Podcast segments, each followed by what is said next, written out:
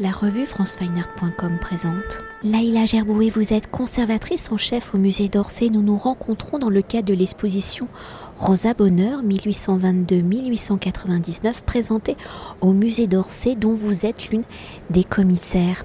Alors présentée à l'occasion du bicentenaire de la naissance de Marie-Rosalie Bonheur, dite Rosa Bonheur, à Bordeaux le 16 mars 1822, conçue avec le musée des beaux-arts de Bordeaux et en collaboration avec le château de Rosa Bonheur à Bictomery en présentant environ 200 œuvres, peintures, art graphique, sculpture, photographie, se déployant sur plus de 60 ans de création, l'exposition Rosa Bonheur a pour volonté d'aller au-delà de l'œuvre, de l'artiste considéré de son vivant et par l'histoire de l'art comme l'un des plus grands peintres animaliers du 19e siècle et de s'attacher également à la personnalité de celle-ci, à sa liberté, à son indépendance ou dans une société du 19e siècle dite patriarcale pour pouvoir peindre et se consacrer pleinement à son art, à son œuvre ou en chef de famille.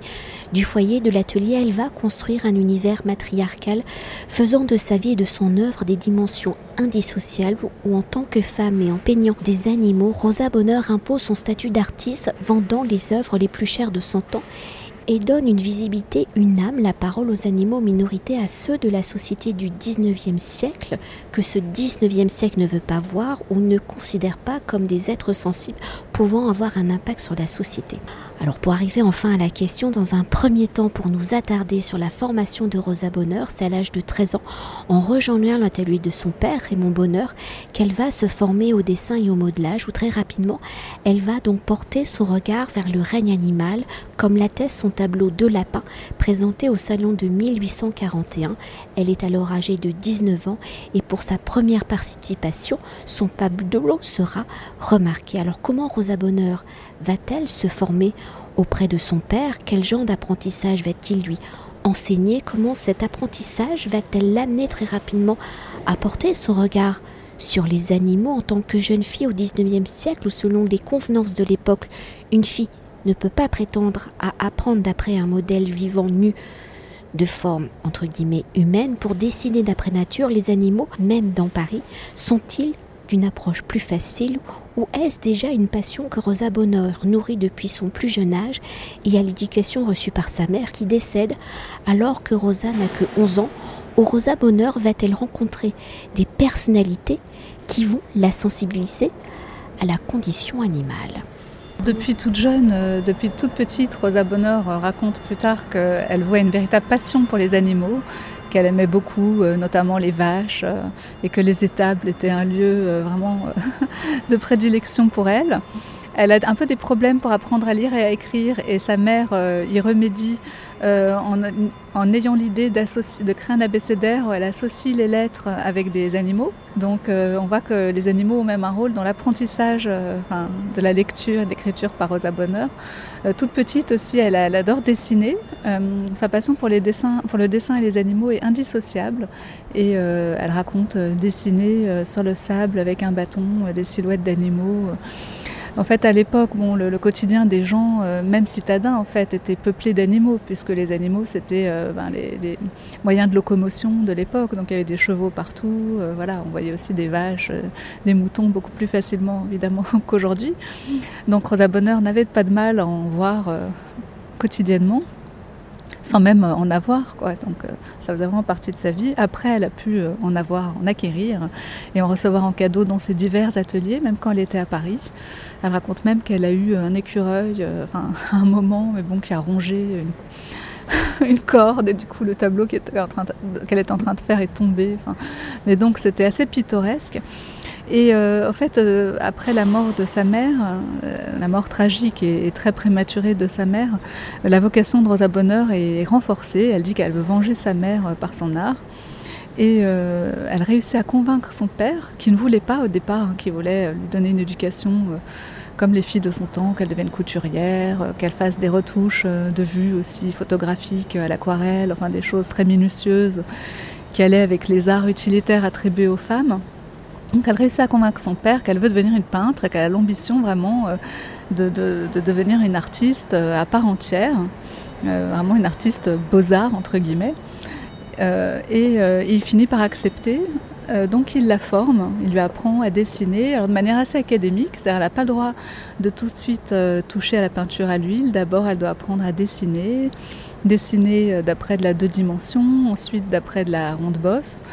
Euh, elle copie notamment euh, des sculptures réalisées par le sculpteur animalier euh, Men, qui était un ami bordelais de son père. Donc elle réalise des dessins d'après des sculptures. Elle apprend aussi à modeler pour maîtriser le dessin en trois dimensions, en quelque sorte. Et enfin, elle se met à peindre. Alors parallèlement à l'éducation que lui fournit son père, elle se forme au musée du Louvre. très jeune, elle se rend en tant que copiste. les femmes y étaient admises, contrairement à l'école des beaux-arts qui était fermée aux femmes.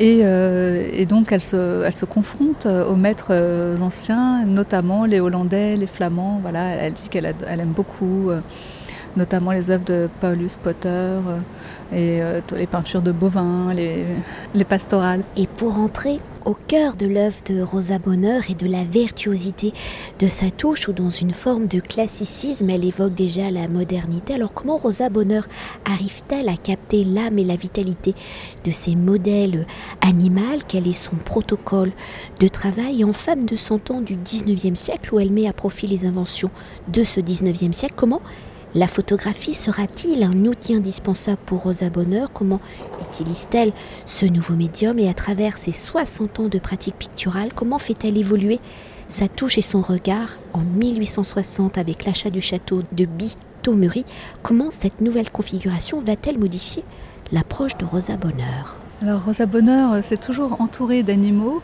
mais c'est vrai qu'avec le succès, euh, elle peut acquérir un grand domaine à la lisière de la forêt de Fontainebleau et réunir autour d'elle euh, des centaines d'animaux variés.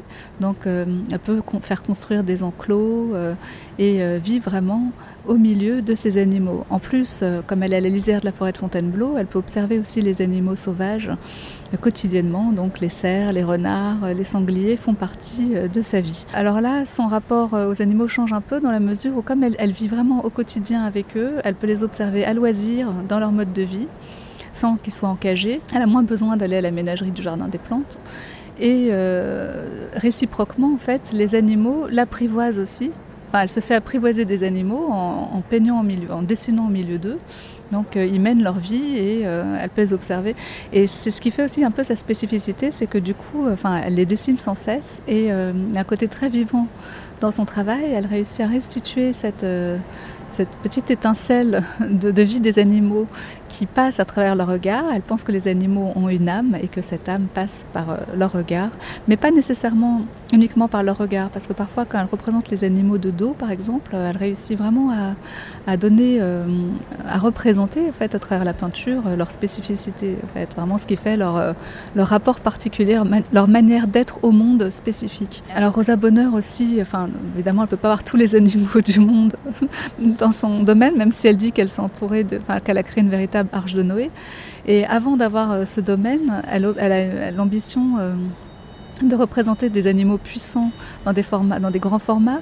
Son premier très grand succès, c'est le labourage nivernais, où elle représente des bœufs au travail. Donc là, pour représenter les animaux, elle a fait du travail euh, presque d'ethnographe sur le terrain. Donc elle se rend dans le nivernais, elle observe les animaux au travail dans les champs. Euh, voilà, donc là c'est vraiment un travail euh, de plein air. Après elle peint le tableau en atelier hein, de manière classique, mais elle rapporte des esquisses. Alors il y a ça, et il y a aussi après, donc après les bœufs, elle veut traiter euh, l'autre animal très puissant et qui a une histoire importante dans, l'histoire de l'art, les chevaux.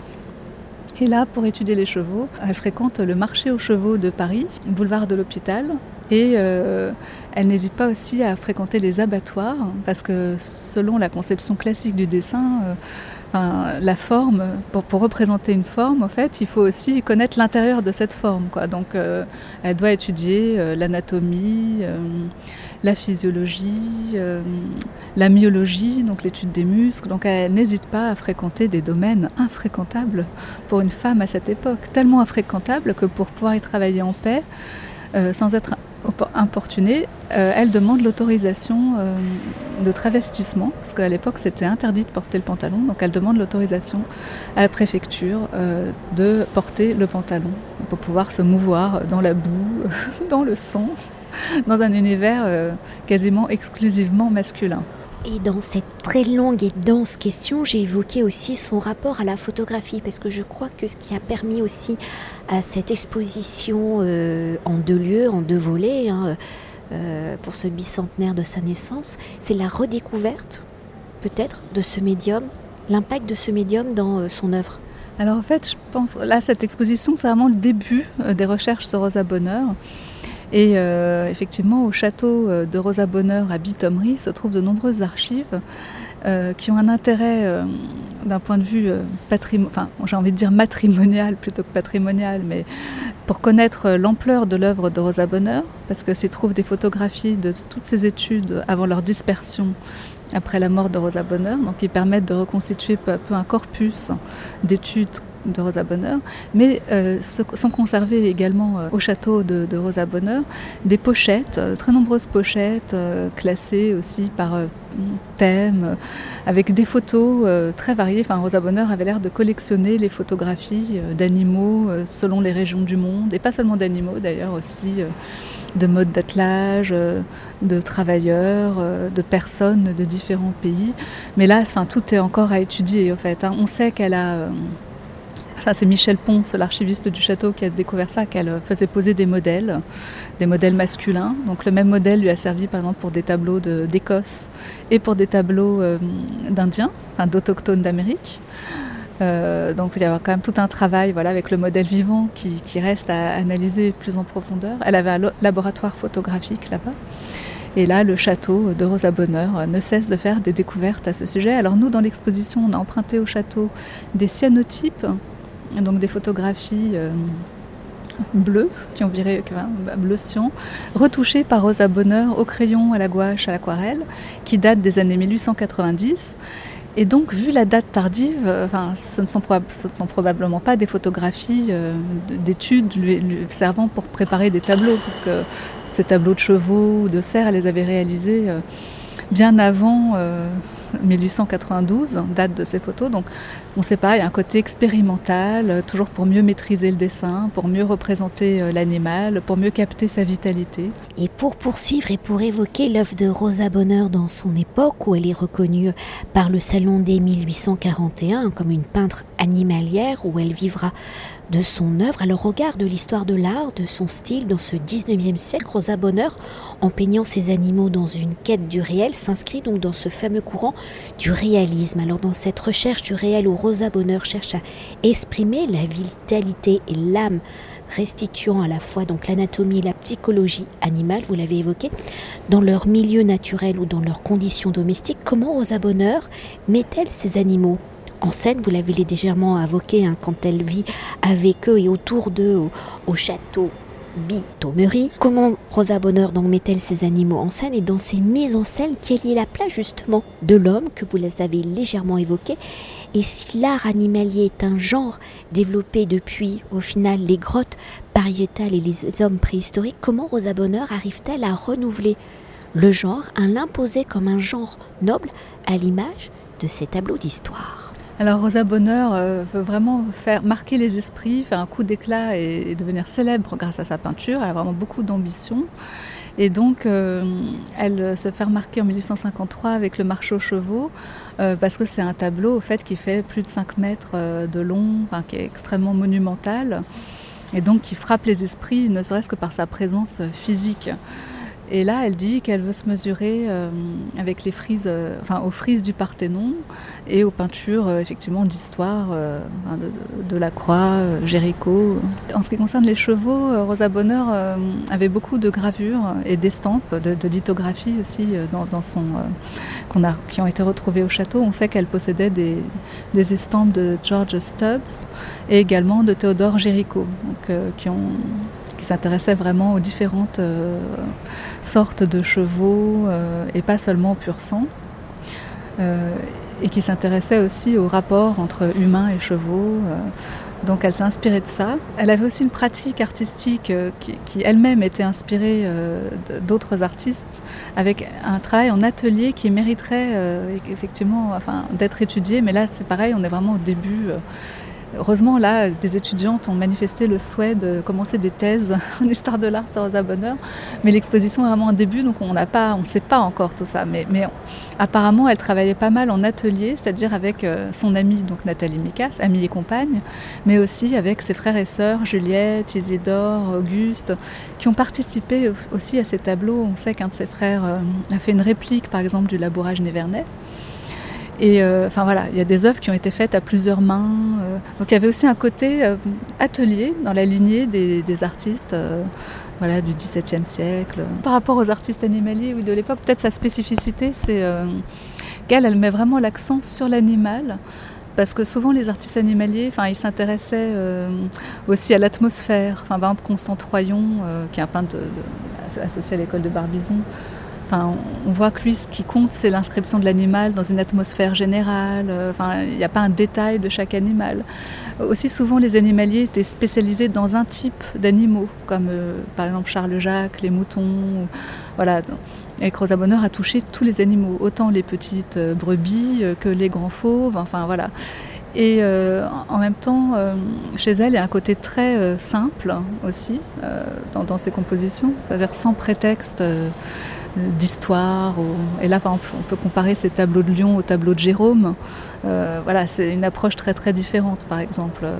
Ou alors euh, aussi, si on compare ces tableaux aux tableaux d'Edwin Lancer, qui est un artiste animalier euh, britannique qui avait énormément de succès à l'époque de Rosa Bonheur, qui est un peu plus âgé qu'elle. Lui, il y, a un côté quand même très romantique aussi, ou bien en tout cas un côté aussi euh, symbole de la condition humaine. Enfin, chez elle, c'est très simple. On a l'impression qu'il n'y a pas ça, que c'est vraiment l'animal euh, dans sa crudité, en quelque sorte, tel qu'il est, sur son sol. Elle accorde aussi une très très grande importance euh, à, la terre sur laquelle est ancré l'animal. Ça aussi, c'est très spécifique à Rosa Bonheur. Il y a vraiment un côté très matériel, très premier, tellurique. Et euh, en même temps aussi, c'est l'importance de la confrontation par le regard. Souvent, les peintres animaliers représentent les animaux absorbés dans des tâches, en train de s'occuper de leurs petits, ou, enfin, un, peu un côté aussi euh, narratif, ou bien alors le regard perdu au loin pour donner un côté romantique, ou plein d'autres choses. Elle, l'animal regarde. Il y a toujours dans ces tableaux euh, un animal qui interpelle le spectateur. Donc, elle crée une sorte de relation euh, entre l'animal dans les tableaux et le spectateur. Et si nous venons d'évoquer euh, Rosa Bonheur dans son temps, aujourd'hui justement au regard des dimensions écologiques hein, de la cause animale, comment peut-on relire l'œuvre de Rosa Bonheur? Comment ces intentions de l'époque d'exprimer la vitalité et l'âme animale sont-elles perçues et relues aujourd'hui? En quelques mots. Alors les Animal Studies, qui sont une euh, discipline qui se développe depuis peu en France, euh, vise à, étudier euh, l'histoire par le biais des animaux et de la meilleure connaissance des animaux. Donc ça, on est un peu au début, mais des, spécialistes qui commencent à travailler sur le sujet voient par exemple que la manière de représenter les chevaux dans l'œuvre de Rosa Bonheur est très spécifique et que son grand tableau, par exemple le marché aux chevaux, peut se lire vraiment comme une révolte de l'animal euh, face à la domination humaine. Donc il y a tout un travail encore à faire euh, avec l'appui d'éthologues, de spécialistes de l'histoire des animaux, etc. par ce biais. ça, je crois que c'est vraiment une, lecture qui permettra d'apprécier justement la modernité euh, de Rosa Bonheur. Et donc on a hâte de découvrir toutes ces futures recherches, mais pour poursuivre sur la relecture contemporaine de Rosa Bonheur en tant que femme libre et autonome, ou par son choix de vie se consacrant à sa passion de la peinture, ayant décidé de ne pas se marier, de ne pas avoir d'enfants et de vivre avec des femmes, et particulier avec euh, Nathalie euh, Micas, hein, qu'elle rencontre en 1836 et qui sera sa compagne de toute une vie.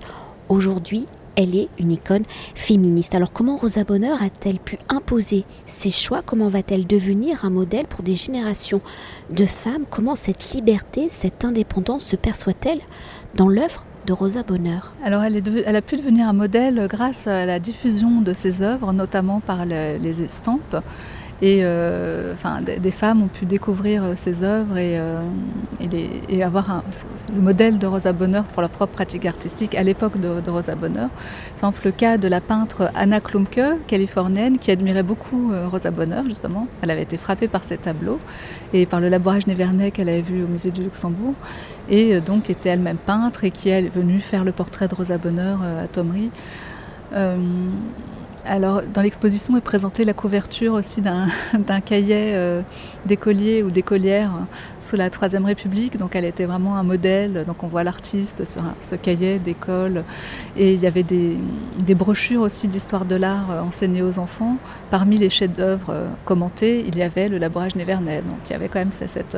elle a été très comment dire, son image et son œuvre a été diffusée euh, dans l'enseignement euh, pendant la Troisième République. Alors après, elle a un peu sombré dans l'oubli. Elle a été redécouverte par les féministes aux États-Unis dans les années 70, plutôt pour sa vie euh, et par le biais du marché aux chevaux aussi, ce, grand manifeste effectivement de fougue d'énergie qui semble prendre à rebours tout ce qui était associé au féminin, entre guillemets. effectivement, elle travaille la peinture à l'huile, pas au pastel, même si justement dans l'exposition on veut remettre un peu en cause ça, puisqu'elle a pratiqué le pastel. Elle a aussi peint des brebis et des moutons. Mais voilà, euh, elle a, voilà, elle a quand même, euh, elle, a voulu en tout cas poser pour la postérité, ou, en tout cas, euh, les œuvres qui ont, qui ont le plus marqué les esprits ce sont ces grands percherons. fougueux, dans un très très grand format, donc qui, ou un rebours de tout ce qu'on attendait euh, de la délicatesse euh, des femmes. Et pour conclure notre entretien et pour appréhender l'œuvre de Rosa Bonheur, de sa relecture contemporaine et de son impact au XIXe siècle, comment avez-vous justement construit et articulé l'exposition? Alors, on a, euh, en fait, il aurait fallu plusieurs salles de plus si on voulait tout aborder. Donc là, c'est l'aspect qu'on a privilégié c'est euh, l'œuvre euh, de manière chronothématique. Donc il pourrait y avoir une autre exposition sur l'image euh, de la femme artiste, sur la vie de Rosa Bonheur qui est une œuvre d'art en soi, sur sa diffusion et sa popularité à travers les estampes, le commerce, etc., qui sont un petit peu évoqués dans l'exposition, mais c'est vrai qu'on s'est dit que pour une première exposition à Paris depuis 1922. L'essentiel, c'était de donner un aperçu euh, un peu varié euh, et assez exigeant euh, du meilleur de son travail, de ce qu'on espère être quand même les, vraiment les œuvres le plus qualitatives de Rosa Bonheur, depuis son premier tableau au salon de Lapin jusqu'à Les chevaux sauvages. Fuir l'incendie, tableau inachevé qui restait tel quel à l'atelier de Thomery. Donc euh, l'idée c'était de montrer, de placer au cœur de l'exposition en fait les études et les dessins, euh, de les mélanger aussi au tableau pour montrer comment l'artiste travaillait, euh, montrer que c'était une, infatigable travailleuse et très grande dessinatrice en même temps que peintre.